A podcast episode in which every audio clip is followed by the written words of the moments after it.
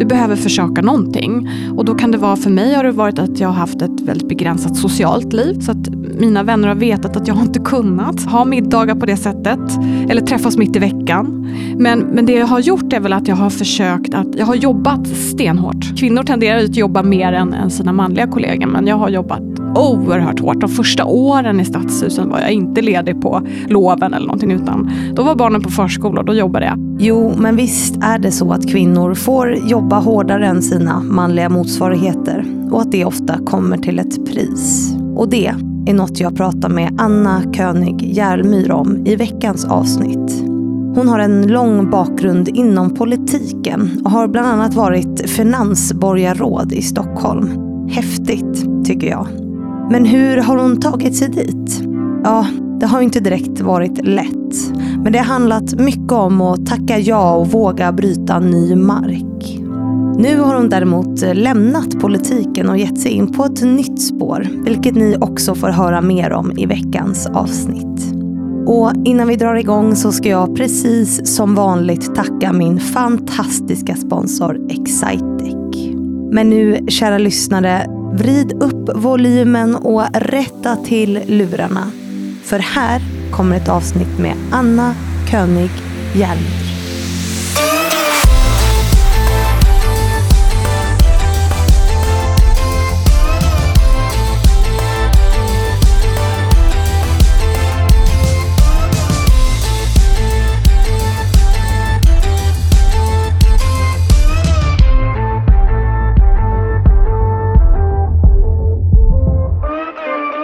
Hej och varmt välkommen till Anna. Säger man könig? Ja, det gör man. Inte könig? Nej. Nej, det måste ha hänt någon gång. Någon gång.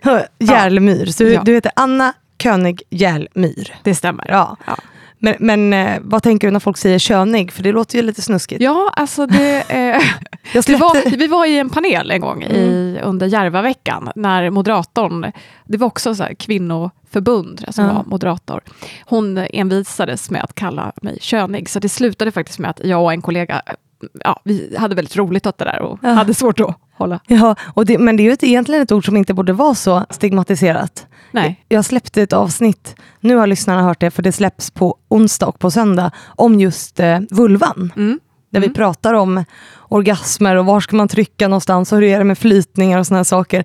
Det är ju lite obekvämt att prata om sånt. Ja, Men det måste vi ju göra. absolut. Så att från och med nu könig. Nej, nej jag skojar. Nej, du. Nej, nej, könig. Ja, så roligt ska vi inte ha det. Så roligt ska vi inte ha det.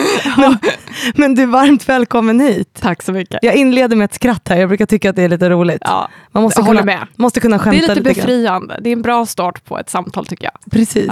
Hur är dagsformen idag? Nej, men jag tycker att den är bra. Det är måndag och jag brukar Mm. alltid säga det att många av mina kollegor har sagt så här, happy friday, Ja. snart är det helg. Men jag brukar säga happy monday, för jag ser alltid fram emot en fullspäckad vecka där det är full agenda och det händer mycket, man får träffa intressanta människor. Som Mm. idag. Så det känns väldigt bra. Ja, du gillar när det händer mycket. Mm. Det är liksom din cup of tea så att säga. Ja, Mm. att möta nya människor, lära mig nya liksom, frågor, få nya insikter. Mm. Man tankar energi av andra människor. Mm. Så att, eh, ja, jag tycker om att ha ett varierat schema, där Mm. allting inte är inrutat, utan att eh, skärmen kan ligga i att man vet inte riktigt hur dagen ska se ut Mm. fullt ut eh, på morgonen när man vaknar. Mm. Du är ingen sån här 8 till 5 person ord. nej, nej. Och du har varit inom politiken, så jag gissar att du är van vid att det händer saker hela tiden och att du måste vara ajour och liksom Ja. Sådär. Ja men precis, och det, det kan ju vara inrutat på det sättet att man Mm. har sina möten som ligger på onsdagar och på tisdagskvällar och så vidare. Men Mm. samtidigt så är det så här, det dyker upp frågor, det dyker upp kriser, så att man vet ju aldrig vilken fråga man ska behöva hantera eh, den dagen som, som man går till jobbet. Nej. Och det är ju också någonting som också eh, gör det så stimulerande, skulle jag säga, och så utvecklande. Mm. Annars så går det ju mer på rutin. Och jag har ju varit i politiken i 16 år, så jag Mm. hade nog inte varit kvar så länge, om jag inte just hade känt den här variationen. Hur gammal är du? Jag är, fyller 45, i år. 45. Ja, så du började väldigt tidigt. Ja. Vad gjorde du innan det? Nej, men alltså, jag började så pass tidigt att jag blev ju engagerad redan i skolåldern. Mm. Så de första pressklippen på mig, det är snarare så när jag har utställningar i skolan för djurskyddsfrågor och det var mycket med säljakt och valfångst och den typen av frågor som okay. engagerade mig. Och jag gav ut tidningar, helt andra typer av frågor. Mm. Men det, det, visar ändå någonstans på en, ett engagemang. Mm. Um, och sen så handlar det mycket om fria skolvalet för mig. Jag mm. tyckte att det var viktigt att alla elever skulle få välja skola, att det inte okay. var kommunen som skulle göra det. Nej då blev det ett engagemang på kvällar och, och helger, men det var inte heltid. Nej. Det blev det 2006 när jag kom in i riksdagen. Mm. Eh, och då tänkte jag att jag kommer inte komma in första gången. Det var ingen som trodde det. Nej. Men det var med Fredrik Reinfeldt och de framgångarna, så mm. alla kom ju mer eller mindre in. Ja. Så att vi var ju en hel generation som kom in samtidigt, mm. vilket var väldigt roligt. Så jag var ju bara 27 år. Mm. Eh, och innan dess så, så var det svårt att komma in. Det fanns bara ett begränsat antal platser. Det gjorde också, det var bra för strukturen. Mm. Det vill säga att vi unga var vana att ta för oss. Mm. Vi kände att vi hade ingen tid att förlora. Och innan vi hade kommit in, då var strukturen så att man skulle gärna vara tyst det första året och man skulle inte säga någonting, man skulle lyssna på de äldre, ta in, mm. eh, hålla låg profil helt enkelt. Och det var väldigt svårt med oss som kom in, för plötsligt var det kanske 80% nya. Ja. Så att eh, vi tog för oss, ställde frågor, var aktiva, gjorde egna utspel från dag ett. Mm. Eh, och det gjorde också att lite av de här tidigare strukturerna som hade funnits bröt bröts upp och det mm. tror jag är väldigt positivt för en organisation. Ja, det här var inom Moderaterna? Va? Ja, precis. Hur jag kan det? tänka mig att många partier kanske ändå efter ett tag bygger kultur, mm. olika kulturer inom sina respektive partier. Mm. Eh, och det här var just ett, att man skulle visa respekt mot de som hade suttit längre. Och, mm. ja. Hur hanterade Reinfeldt det som ledare? När det kom in mycket unga med liksom mycket åsikter och, som tog för sig. Ja, men han är ju en väldigt modern ledare. Sen mm. han, var blev ju han statsminister, ja. så att han var ju på reger, regeringskansliet. Men jag uppfattade honom som väldigt jämställd. Mm. Alltså plötsligt hade vi en statsminister som berättade hur mycket han tyckte om att städa hemma. Ja. och gå hem och, och vara med barnen. Så på det sättet så kändes det som att han var ju ung själv var han knappt fyllda 40 tror jag. Så det kändes också som att vi, vi hade en, en förstående ledare i det. Ja. Men var det då också som du var den mest kryssade efter Reinfeldt mm. in i riksdagen? Mm. Det är ju häftigt. Ja. Och, och, och vadå, alltså 27 år? Mm. Och innan dess så var jag det mest kryssade i Uppsala, tror jag, i 98, första gången jag kandiderade. Mm. Så jag har lyckats, ja. utan att driva, ja, ibland har man drivit personvalskampanjer, men jag har alltid lyckats få mycket stöd av väljarna. Det är roligt. Vad tror du det beror på? Jag tror kanske att jag sticker ut lite från den traditionella mm. bilden av en politiker. Att, ja, att jag har vågat profilera mig och ja, jag märker att människor känner igen mig. Mm. Så att uppenbarligen är det någonting som gör att jag har eh, fått fäste.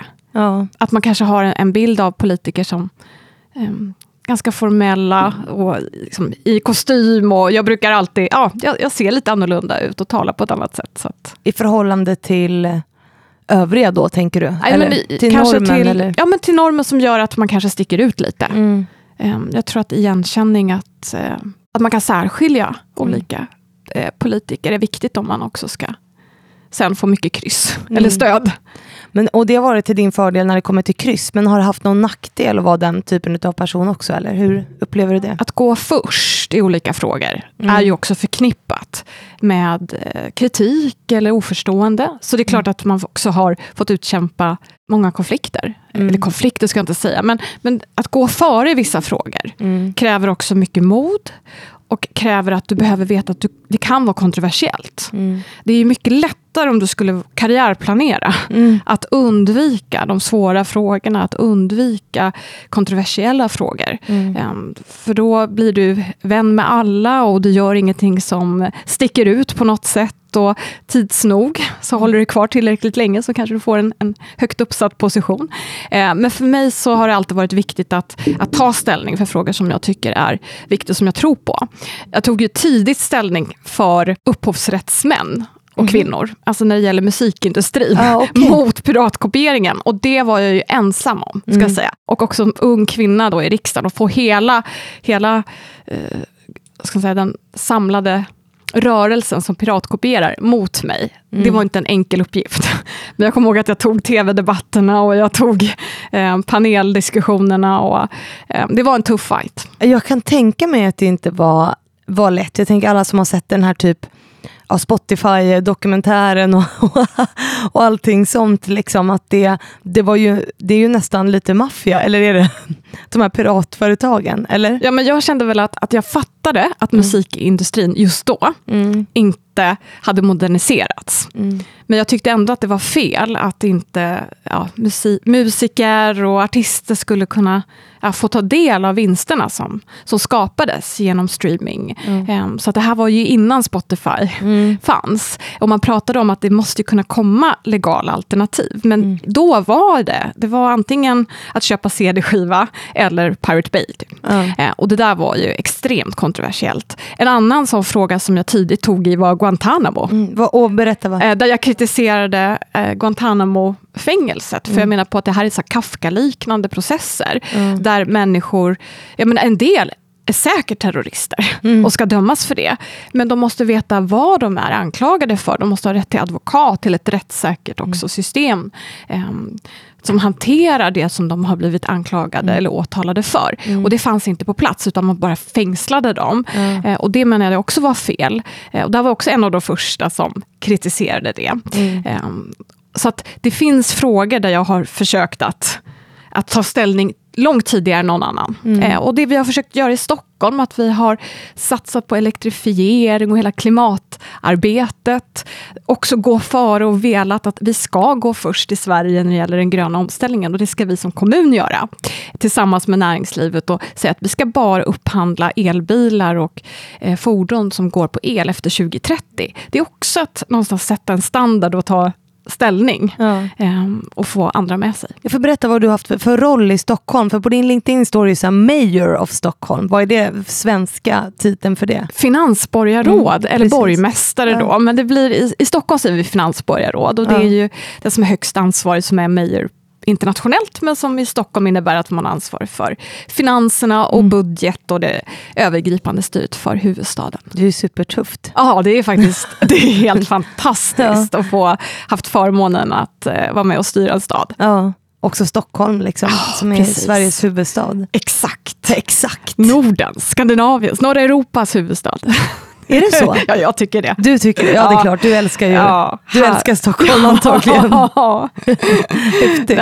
Ja, men det, Stockholm tycker jag, jag brukar faktiskt säga det och jag menar det, att Stockholm har starkare varumärke mm. internationellt än Sverige. Mm. Det finns ett enormt intresse kring Stockholm som allt ifrån miljöhuvudstad som vi har varit, till det här med alla entreprenörer mm. inom tech och ekosystemet och nu det som det har förvandlats till, från det här med unicorns, mm. att man ska dra in eh, miljarder till att det faktiskt har blivit att man ska påverka miljarder människor till det bättre mm. i form av impact, mm. entreprenörer.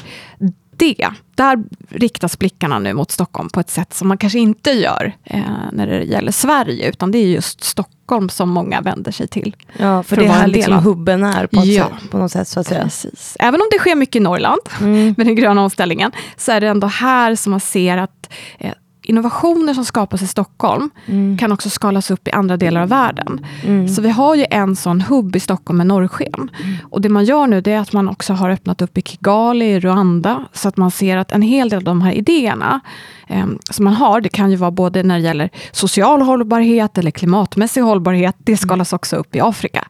Eh, så att där visar man ju verkligen att man har en global påverkan. Är vi inte väldigt bra på socialt entreprenörskap i, i Stockholm och i Sverige överlag? Så? Det skulle jag verkligen säga att vi är mm. också. Vi har ju många starka stiftelser. Mm. Jag har ju förmånen att få sitta i en, Idéer för livet. Mm. Ehm, där vi jobbar med att vi tidigt investerar i barn och unga. Och så mäter vi effekterna mm. med hjälp av forskning för att se, ja, men blir det rätt effekt mm. av den här insatsen? Och det kan vara allt ifrån föräldrastöd till att man hjälper ensamstående mammor i mer segregerade områden. Mm. Till att man får flickor flickor i vissa områden kanske börja idrotta och ta för sig mer mm. eh, genom eh, organiserat samarbete och föreningsstöd. Mm. Och allt det där kan man också effektmäta. Det är ju en del. Mm. Sen har vi Reach for Change som jobbar med entreprenörskap på ort i mm. orten. Alltså, mm.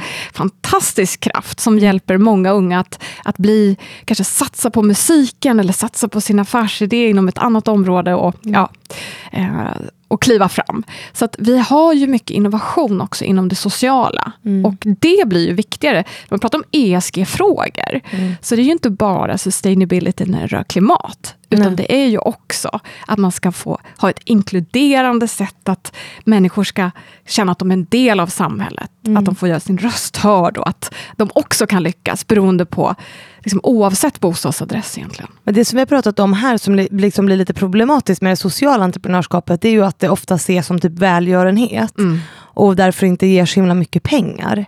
Är det något du har reflekterat över? Men det blir ju en del av det, kan ju vara det att man, man gör bidragsansökningar. Men, men kan man också så- påvisa att det här är faktiskt en investering, ehm, då borde det också ligga i försäkringsbolags intressen, tänker jag, att, att man jobbar med att göra en plats eller ett område mer attraktivt genom att inkludera unga. Då kanske det blir mindre kriminalitet, mindre utanförskap.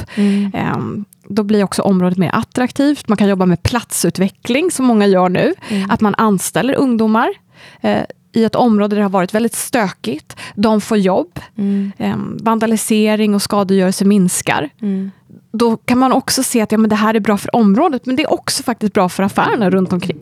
Så att det, det tycker jag också, det finns inget motsatsförhållande. Nej. Och det är det man har gjort i New York när fastighetsägarna gick in i olika områden och gjorde det här Business Improvement District. Ja. Då gick de från att vara eh, parker där det bara var drogförsäljning. Idag är det eh, destinationer där turister och New York-bor där de söker sig och har picknickar och annat. Och det är klart fastighetsvärdena också ökar då Mm. i de områdena från att det har varit otryggt och det är platser som människor undviker. Men det är framförallt bättre levnadsmiljöer för människor och mycket mer inkluderande. Tidigare så ville inte människor söka sig till de här områdena och idag så vill man vara där. Och det är så man har försökt jobba kring Sergels torg som har varit kanske en av Sveriges största drogscener. Ja. Att just eh, få människor att vilja stanna till, inte bara rusa därifrån.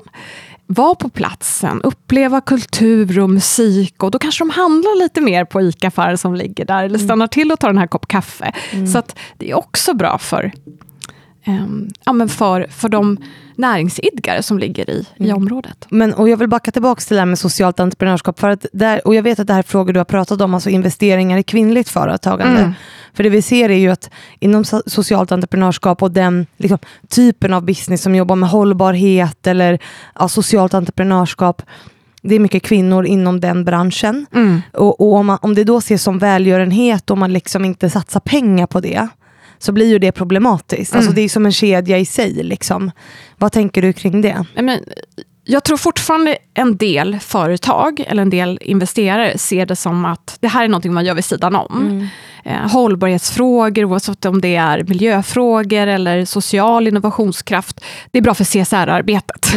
Eh, och så har vi någon ansvarig, ofta en kvinna, för det. Eh, det jag tror att, att vi kommer att se kommande år, det är att investerare Alltså finanssektorn kommer att fråga mycket mer efter ESG och data.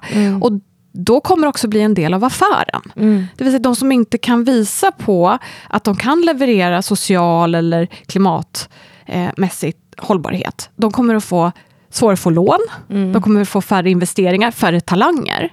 Så att blir det en del av affären, då blir det en fråga för hela ledningsgruppen, den tas mer på allvar. Och då tror jag också att vi kommer se en, en förflyttning, där de här frågorna faktiskt på riktigt blir viktigare. Ja. Vad tror du krävs för att den frågan ska bli viktigare? För fortfarande så är det ju så här, CSR är ju, och där räknas ju jämställdhet in också. Mm, att det är som en lite, som du säger, en kvinna som sitter och jobbar lite med det där och inte får lön för det egentligen. Alltså det är ju väldigt, väldigt vanligt. Mm. Vad tror du behövs för att den förflyttningen ska ske? Liksom? Ja, Jag tror att eh, vi kommer komma dit. Oav- alltså, och det är därför vi ser också att den franska centralbanken går ut nu och, och har också, eh, de börjar fråga efter ESG-data på ett helt annat sätt och ha med i sina Och strategier. ESG-data, vill du förtydliga vad det är? eh, ek- ekonomi, och det kan vara social hållbarhet eller sustainability när det gäller miljö. Och också governance, alltså vilket regelverk och liksom, vad har vi för att man följer eh, lagstiftningen. Och här tror jag verkligen att vi kommer att se en förflyttning. Så det som behöver hända är att- kunder kommer efterfråga social hållbarhet och klimatmässig hållbarhet. Investerare kommer att fråga efter det och vilja ha data hur man jobbar med det och att det är en del av strategin, affären. Men också talangerna. Och det talar vi ganska lite om i Sverige, tycker jag. Jag tycker vi talar för lite om det jämfört med andra som har talangstrategier på nationell nivå. Men det är så att redan idag så ser vi bolag i Stockholm där det söker sig medarbetare. De går ner i lön Mm. Därför de vill vara en del av ett bolag som gör impact. Mm. Och det där är bara början. Och börjar man se då, så, nej, men ni levererar inte på jämställdhetsområdet till exempel. Utan här är det ojämställt. Ni kan inte påvisa att ni har en karriärplanering också för, för kvinnor att kunna bli chefer.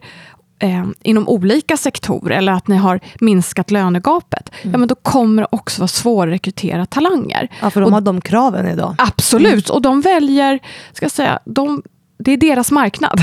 Vi ser redan idag hur många bolag, det, det största, ska säga, deras största hinder för tillväxt är kompetensförsörjning. Och så, det kommer bara bli mer av det.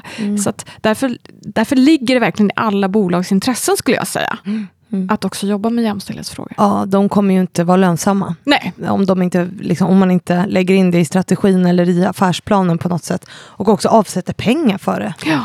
Alltså det krävs ju, för det gör ju inte så många bolag idag tyvärr. Alltså.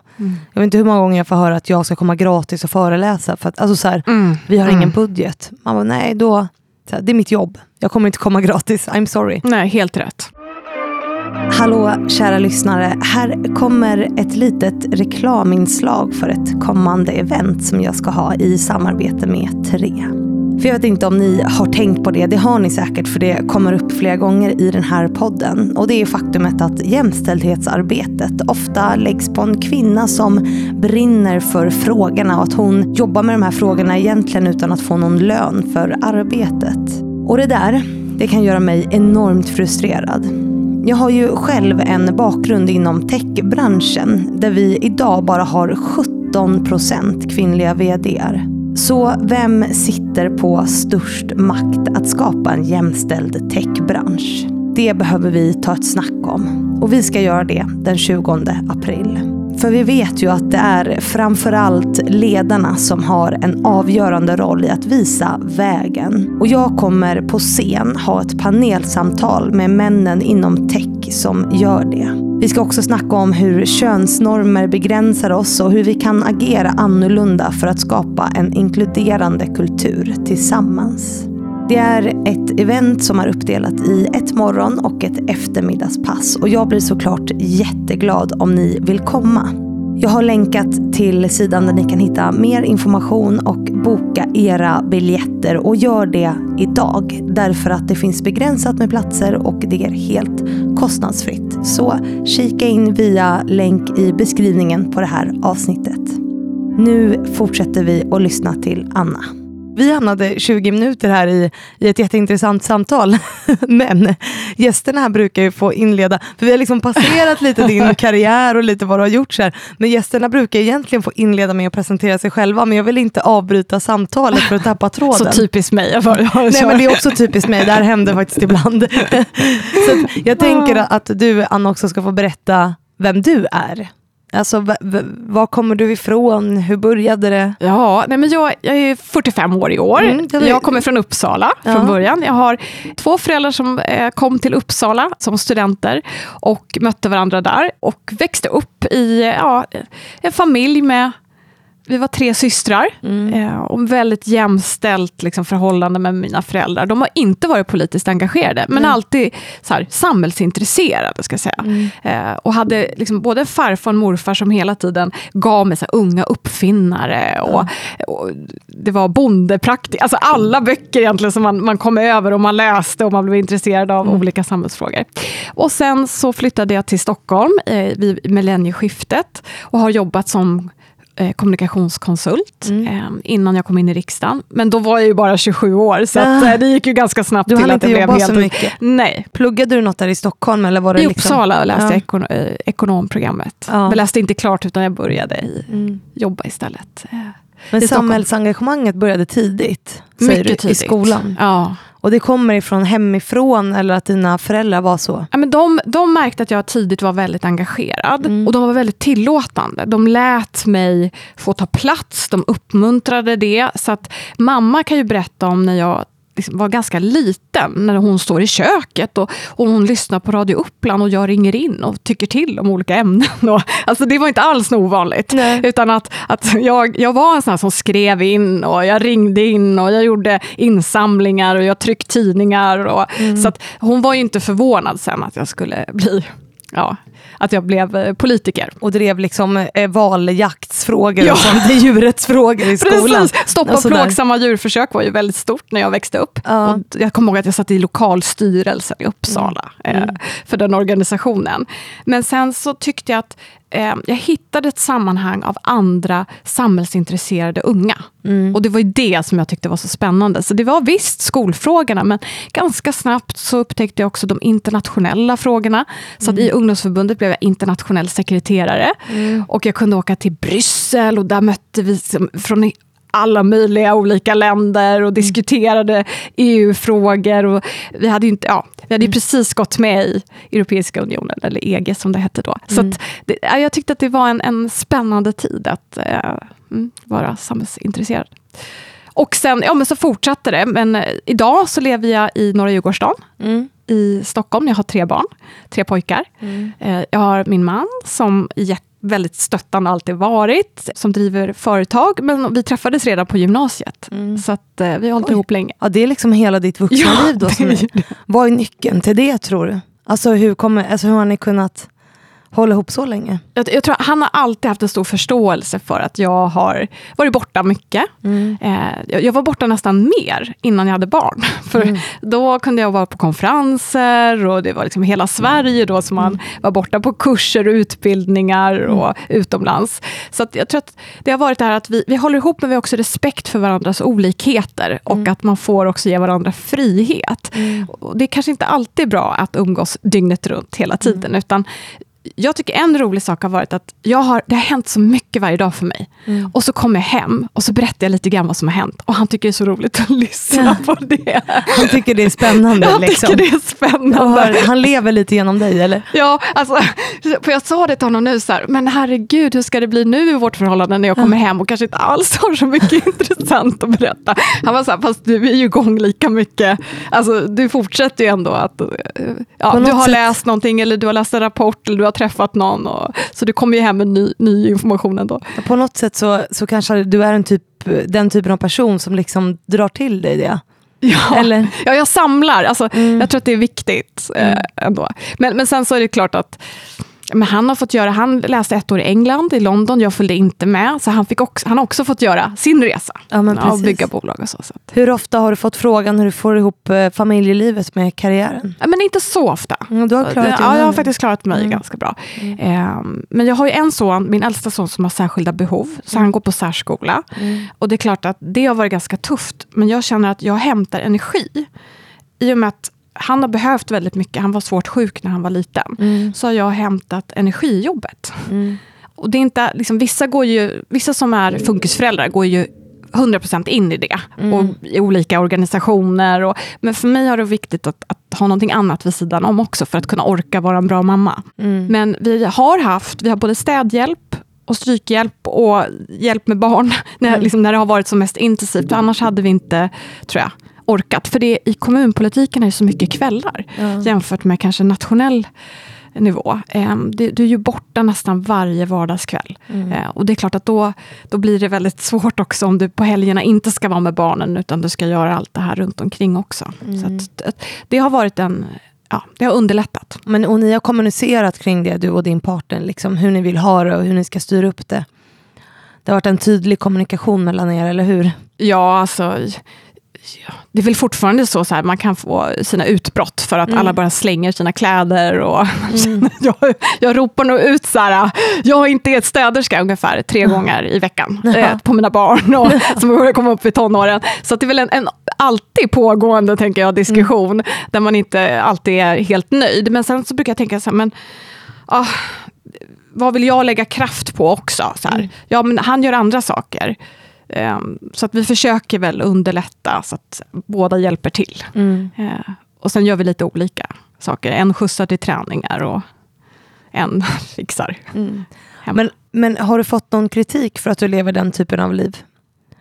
Alltså att du liksom kombinerar familjeliv och karriär eller att du kanske inte är den här mamman som liksom alltid hämtar på dag. Eller förstår du vad jag menar? Mm. Men inte rakt ut, men det är klart att eh, alltså de här som, kvinnorna som ibland försöker att eh, påvisa att, att man kan vara den här perfekta mamman som skjutsar till alla träningar, som är med på alla klassföräldrar Mm. träffar och göra karriär, alltså, och städa och Mm.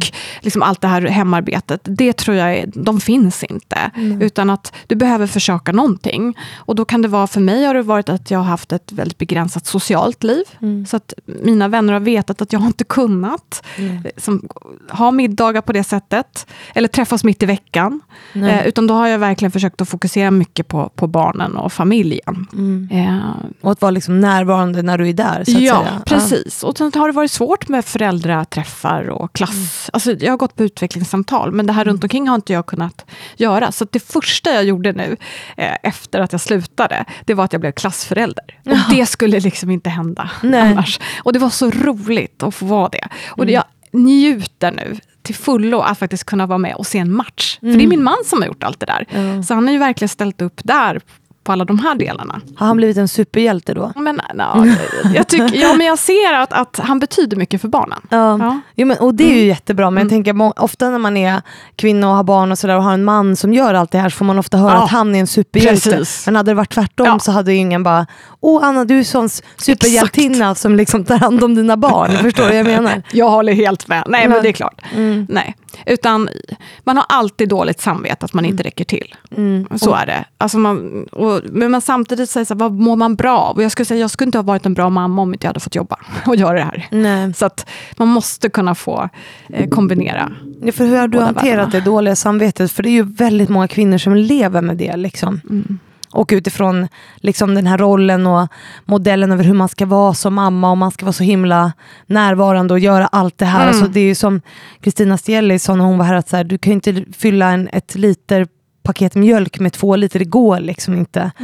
Men man Mm. drabbas ju av dåligt samvete för att Mm. man också ofta ibland får skit för att man inte Mm. är den där supermamman som hon kallas. Men jag har nog tänkt så att men de kommer kanske förstå mig senare. Alltså det, inte här och nu, att, eh, men, att, men att när de blir lite äldre kanske förstå ändå att vad jag gjorde och varför. Mm. Och kanske då vara stolta över att ja, men faktiskt vara med och styrde en hel stad, som Mm. i det här fallet jag gjorde. Men också att försöka att vara närvarande när Mm. man väl har tid.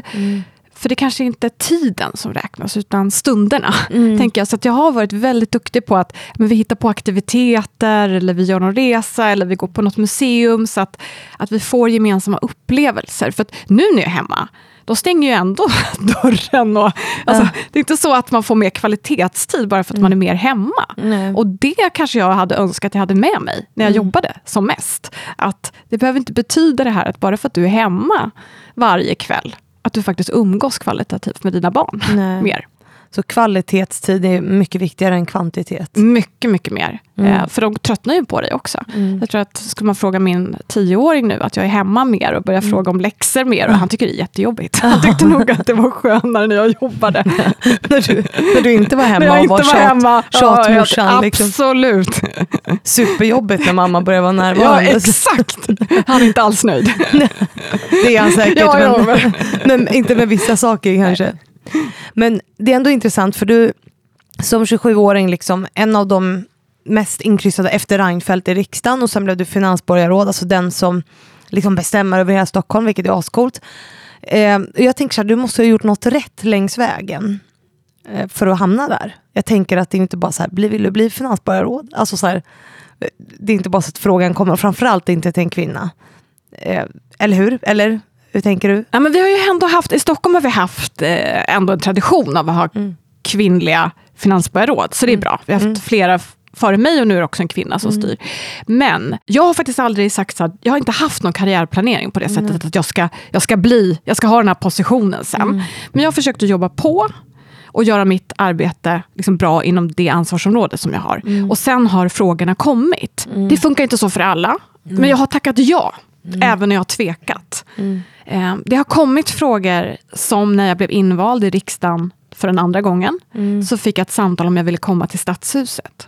Det är ganska enkelt att tacka nej till det och vara kvar i riksdagen, den miljö där du känner dig trygg och du kan frågorna. Men jag har i de här lägena alltid tackat ja. Och det, det är jag tacksam för nu, även om det har varit en enorm utmaning också. För du måste byta frågor eh, ansvarsområden. Det kräver att du måste studera in, du känner dig osäker plötsligt i en ny miljö och nya frågor. Eh, så det krävs ju mycket av dig. Men samtidigt så är det ju de här sprången som gör att du utvecklas. Och jag har alltid sökt det. Det var därför jag lämnade nu också. För att det trygga hade kunnat vara att jag jobbar på i opposition i fyra år och sen eh, så får vi hoppas att man kan styra igen. Men så kände jag att nu är jag mitt i livet. Jag har i alla fall en ansenlig bit kvar av mitt arbetsliv, men det är inte början av mitt arbetsliv. Nej. Och jag vill göra någonting mer. Mm. Eh, så att ska jag göra någonting nu, då, då hoppar jag av och sen så ska jag försöka att, att hitta ett område där jag känner att jag utvecklas. Mm. För att vara kvar i samma miljö, även om du får nya frågor, eh, beroende på liksom vilken, vilka samhällsutmaningar som finns just då, eh, det blir ändå inte så utvecklande. Nej. Så att jag har alltid sökt de här eh, växlingarna. Men, men det jag har gjort är väl att jag har försökt att, jag har jobbat stenhårt. Jag ska säga att, att eh, ja, kvinnor tenderar att jobba mer än, än sina manliga kollegor, men jag har jobbat oerhört hårt. De första åren i Stadshusen var jag inte ledig på loven eller någonting, utan då var barnen på förskola och då jobbade jag. Mm. Och eh, se till att du är inläst, påläst. Mm. Och där är också kvinnor, upplever jag, har en helt annan säga, krav på sig själva. Och också en annan måttstock. Och kommer undan. Mm. Liksom, män kommer lättare undan ifall mm. det är faktafel. Det gör inte kvinnor. Så det mm. gäller ju att du hela tiden har koll på den senaste statistiken och mm. fakta. Så att man har ju plöjt enorma mängder underlag. Mm. Och sen, eh, jag tror att det har gjort att man har ändå fått förtroende att kunna få olika positioner, utan mm. att man för den skull har liksom kandiderat aktivt till det. Vad har du gjort för att orka det då? Har du aldrig liksom känt att det brister? Ja, men det har ju funnits perioder när man har frågat sig, så här, är det värt det? Mm. Det har absolut funnits. Men sen när man är där och inser att ja, men du har faktiskt möjlighet att förändra. Alltså du har, mm. du har som barnahus som vi gjorde till exempel, mm. som är Europas största barnahus. Alltså det är ett hus för misshandlade och sexualutnyttjade barn, mm. som kommer till en och samma plats, där det är alltifrån poliser, socialsekreterare, det kan vara åklagare som är där. Mm. De behöver inte byta miljö. Det är ju på riktigt. Och det driver ju en. Alltså, men skulle man börja känna att ja, men, det här jag gör, det spelar ingen roll. Det, det gör ingen skillnad eller det händer ingenting. Mm. Då tröttnar man ju snabbt. För att det är för mycket jobb. Mm. För att eh, ja, det, ska, det, det, måste stå i relation till att du faktiskt kan påverka. Mm. Och det du säger nu är att du har jobbat hårt, förberett dig väldigt mycket. Och du säger ju också det att du har fått göra mer än dina manliga motsvarigheter. Mm. Liksom. Mm. Eh, och det är ju problematiskt och det är också något som jag har sett och, och, pratat om tidigare. Att många av mina gäster som är här, som är liksom eh, högt uppsatta, har ju gjort precis det. Mm. Och visat på väldigt bra resultat. Mm. Och att det har krävt otroligt mycket jobb. Mm. Va, vad behöver vi göra, tror du, för att förändra måttstockarna? För så länge som... För du banar ju väg för andra kvinnor. Men så länge mm. man gör det liksom genom att man behöver jobba som ett jävla as, ursäkta att jag mm, svär, mm, mm. så kommer det ju vara så för alla som ska bana väg. Mm. Vad tror du vi gör för att bryta de mönstren? Liksom? Jag säger inte att det du, inte har, mm. att du, nej, nej, nej, du har gjort inte är bra, för det är viktigt att vi visar att kvinnor inom situationstecken kan. Men det kan ju inte heller vara på liksom ojämna villkor hela tiden. Nej. Vad tänker det, är, det är en väldigt bra fråga, svår vi, att besvara Ska på. vi lösa världsproblemen nu? Ja, men, nej, men jag, jag, har en bekant nu som sitter med en text som hon gör tillsammans med en man. Eh, och hon säger själv det, att men han, om han gör något faktafel, mm. det kommer inte uppmärksammas. Det, men jag sitter uppe på nätterna och liksom trippelkollar all fakta. Mm. Så det är mm. fortfarande så. Hon är i en helt annan bransch, men, men det säger någonting om tid. Alltså att det fortfarande är att eh, det kanske är media, Mm. till viss del, eller andra som, som gärna hugger mm. för minsta lilla. Och det, det, säger inte att det, ska, det är klart att det ska vara korrekt fakta, men, men det är ibland, upplever jag, helt olika måttstockar. Mm. Och det handlar ju också om psykologi. Jag menar, alla som har läst Lean In vet ju också att en, en framgångsrik kvinna blir ju oftast sämre bedömd av andra kvinnor. Mm. Alltså de här föreställningarna att du ska uppfattas på ett sätt som eh, hård eller otrevlig, otillgänglig bara för att du har en viss position och mm. att du är ledare. Mm. Det, det, känns som att det skulle behövas alltså, fler förebilder som kan nyansera de här mm. bilderna. Mm. Men jag tror att hårt jobb kommer alltid att krävas. Men mm. däremot ett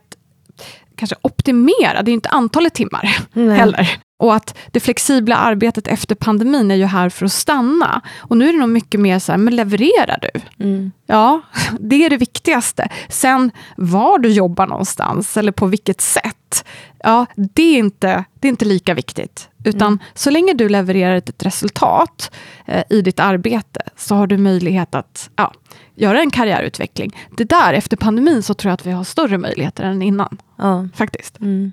ja det, så är det säkert. Ja, men, jag, jag, tänker mig det, att det också förenklar för, för inte minst de som har familjer, med mer det flexibla arbetssättet. Mm.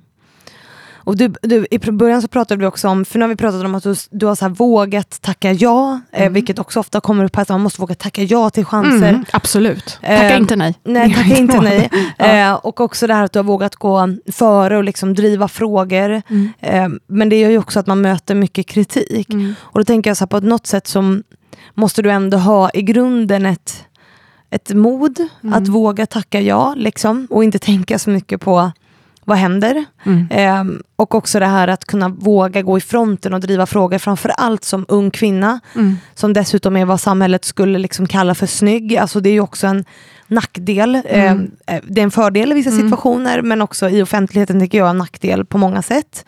För att man blir bedömd på andra sätt. Vad tror du att det liksom modet kommer ifrån? Eller liksom hur har, har du reflekterat någonting över hur det kommer sig att du vågar göra alla de här sakerna? Men jag skulle inte må bra av att inte göra det. Alltså, alltså att, att inte stå upp för någon som far illa, till exempel i en grupp. Eller det, Mm. Så har det varit i skolan också. Att, Ja. alltså, när det har varit mobbing-situationer i skolan, när man har gått in. Att, att man, måste se, man måste ju leva med sig själv i slutändan och Mm. se sig själv i spegeln. Och då att inte göra någonting bara för att det är strategiskt rätt. Nej. Eh, jag, eh, det, jag skulle inte må bra av det själv, för för mig är, är det viktigt att få vara mig själv. Mm. Och så, därför har jag inte förändrat min, hur jag klär mig, eller fast jag kom in i riksdagen. Eller, och ju, efter 40 så känner jag mer och mer att men jag är den jag är. Jag kan bjuda på mig själv. Jag kan, eh, eh, på, på gott och ont, va? men liksom vi, visa hela spektrat. Därför det är mycket mer trygg. Jag bryr mig inte lika mycket vad folk tycker. Nej. Eh, sen ska man självklart respektera andra. Mm. Så att jag ska inte, eh, det finns inget egenvärde att vara bråkig. Nej. Men just det här att, att det finns inget alternativ för mig. Men sen måste du välja dina strider. Du kan inte ta alla strider, för du kommer inte vinna. Alltså, du måste välja vilka är viktigast för dig att ta och sen så hålla i dem. Eh, Det är som an, liksom alla upp, arbetsuppgifter eller målbilder, att du får välja ut, prioritera några som du tycker är verkligen viktigt. Eh, Men, har du jobbat på den grundtryggheten någonting? Eller är du liksom född med det? Förstår, alltså har du Mm. funderat på Ja, det? men jag tror att jag är ganska modig som person. Mm. Har varit det tidigare. Inte, men så här, du vet, stått på scenen i torget i Uppsala. Alltså, jag har inte Mm. varit rädd att liksom, ta plats. Men sen är det klart att eh, jag upplever att det blir, eh, ju äldre man blir, Så blir det lättare. absolut. Ja. Och det, en mening som kommer upp i mitt huvud är så här, fuck the system. Alltså, jag, jag sitter och svär här. Jag tror jag satt jävlar någon gång och sa, men fuck the system, eller hur? Och att liksom våga stå emot det, du bara nickar här. Ja, nej, men också så, ju äldre man blir, desto mer trött blir man på de här, ja, eh, ofta männen som man sitter i ett eh, möte med, eh, politiska då ofta, och så, så säger de liksom, precis vad någon kvinna har sagt för Ja. tio minuter sedan, som då ingen riktigt har tagit till sig. Mm. Eh, utan håller en lång monolog, upprepar det kvinnan har sagt, och sen tycker liksom de andra männen i rummet att det var ju väldigt smart och klokt sagt. Alltså det händer ju för ofta tyvärr. Ja. Vad gör du då? Jag, menar, jag blir ju galen. Så- Säger du till i rummet? Eller? Ja, men jag kan säga att, lite gliringar, lite fint så, Mm. kan man ju säga. Så här. Ja, men det var ju precis vad faktiskt eh, Johanna sa för Ja. Mm. tio minuter sedan. Och, eh, liksom, så att man måste ta ordet. Så att man ja, ja, för jag hade ju Serena. Mondivien här som liksom jobbar med retorik och så hanterar härskartekniker. Och hon, hon sa det att det gäller att borsta tänderna på morgonen så att man kan gå upp och ha ett stort leende på läpparna. Ja. Liksom, för att kunna hantera allt det där. precis. Men nu har du ju lämnat politiken. Ja. Mm. Efter då hur många år? Jag är dålig på matte. 16 år, 16 år heltid. också. Ja. Mm.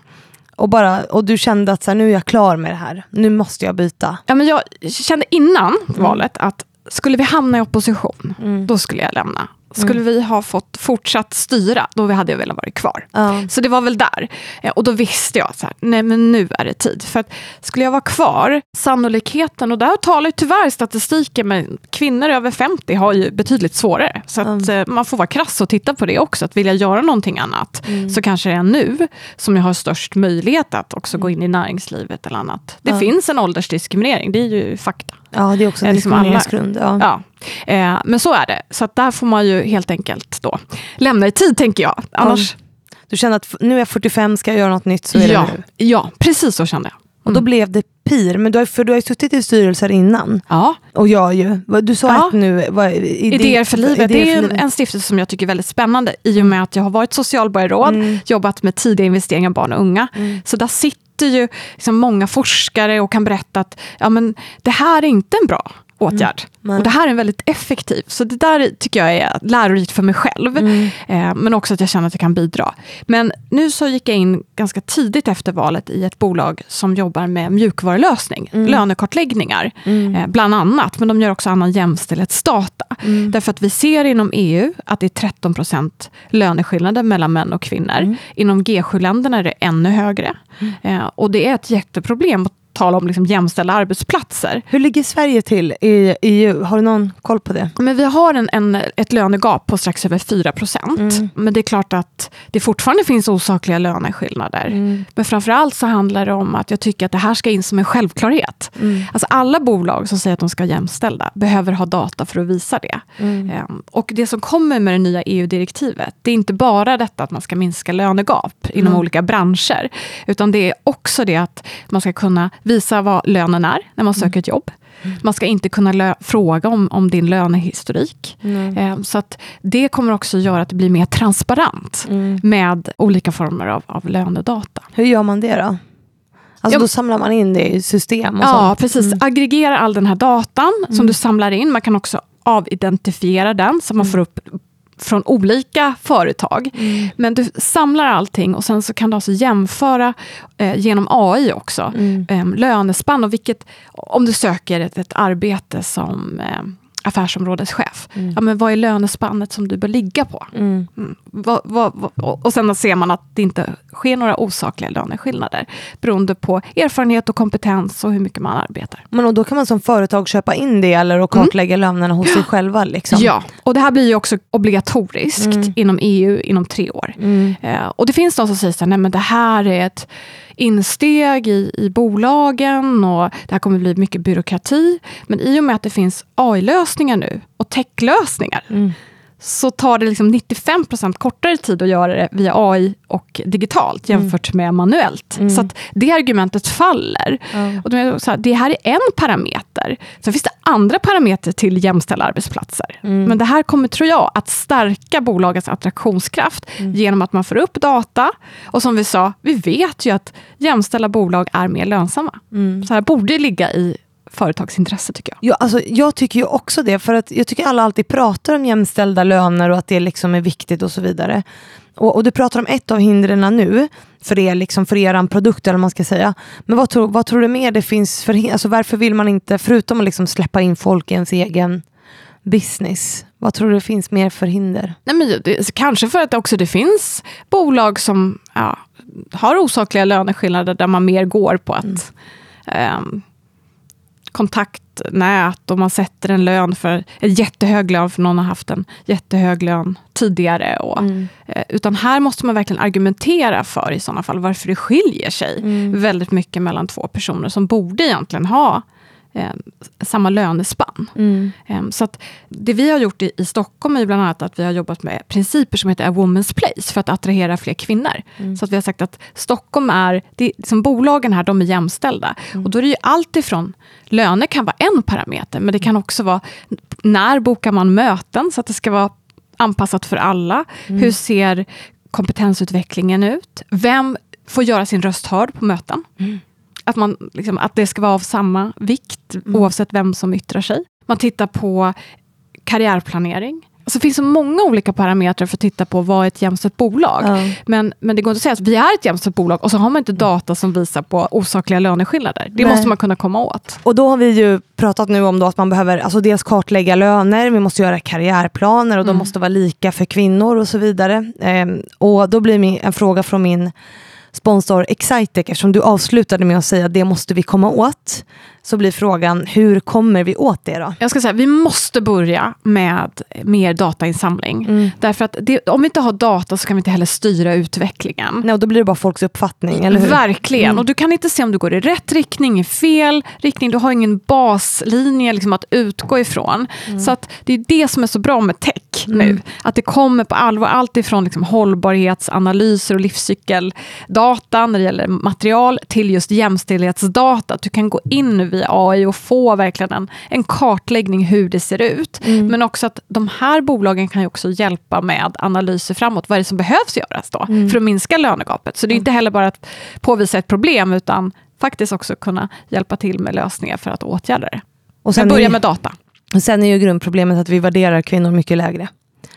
Vi har en enorm... Du bara, ja. Alltså, Det ja, är ju en uppförsbacke så att säga. Om man tittar på liksom Mm. kvinnodominerade yrken som är underbetalda. Alltså så här, sjuksköterskor hade ju antagligen tjänat bättre om det var mer män som var sjuksköterskor. Eller vad tror du? Ja, jag har en syster som är sjuksköterska också, Mm. men, men det, det är klart att alltså vi ser eh, de här kvinnodominerade yrkena. Mm. Alltså problemet är ju att statusen sjunker när det är fler kvinnor som börjar ta sig in i de yrkena. Mm. Eh, Så det är klart att det finns, eh, det finns mycket att jobba med när det gäller normer och värderingar också. Och det är det vi behöver lyfta. Och det kan man ju göra med hjälp av data. Ja, absolut. Alltså fakta är ju kunskap och att kunna visa på data och säga att så här är det faktiskt, då kan ingen säga emot det. Nej, det är nästan lite mer vetenskapligt, Ja. tycker jag. Och det ser vi också i när Allbright-stiftelsen gör sina rapporter. Hur ser det ut med eh, utvecklingen av chefer och ledare som är kvinnor i Frankrike, USA? Och så blir då frågan, men varför ser det inte lika bra ut i Sverige? Nej. Och det, vi har blivit soffpotatisar. nej, men alltså, det måste ju börja redan på utbildningen, tror jag. Ja. Alltså så här, få fler kvinnor att börja läsa mer tekniska ämnen Mm. och stanna kvar på dem och trivas eh, i de utbildningarna. Och Mm. se också så att det inte, det inte blir den här snedvärder, eh, eller vridningen där 10% av kvinnor är vd på bolag idag som de visade. Mm. Och väldigt många är HR-chefer, kommunikationschefer, Mm. hållbarhetschefer, men ganska få är affärschefer, affärsområdeschefer. Mm. Nej, och det måste vi komma åt. Mm. För att alltså, jämställdhet är ju en jämn fördelning av makt på något sätt. I Precis. slutändan. Yes. Det är då vi kommer göra skillnad. Ja.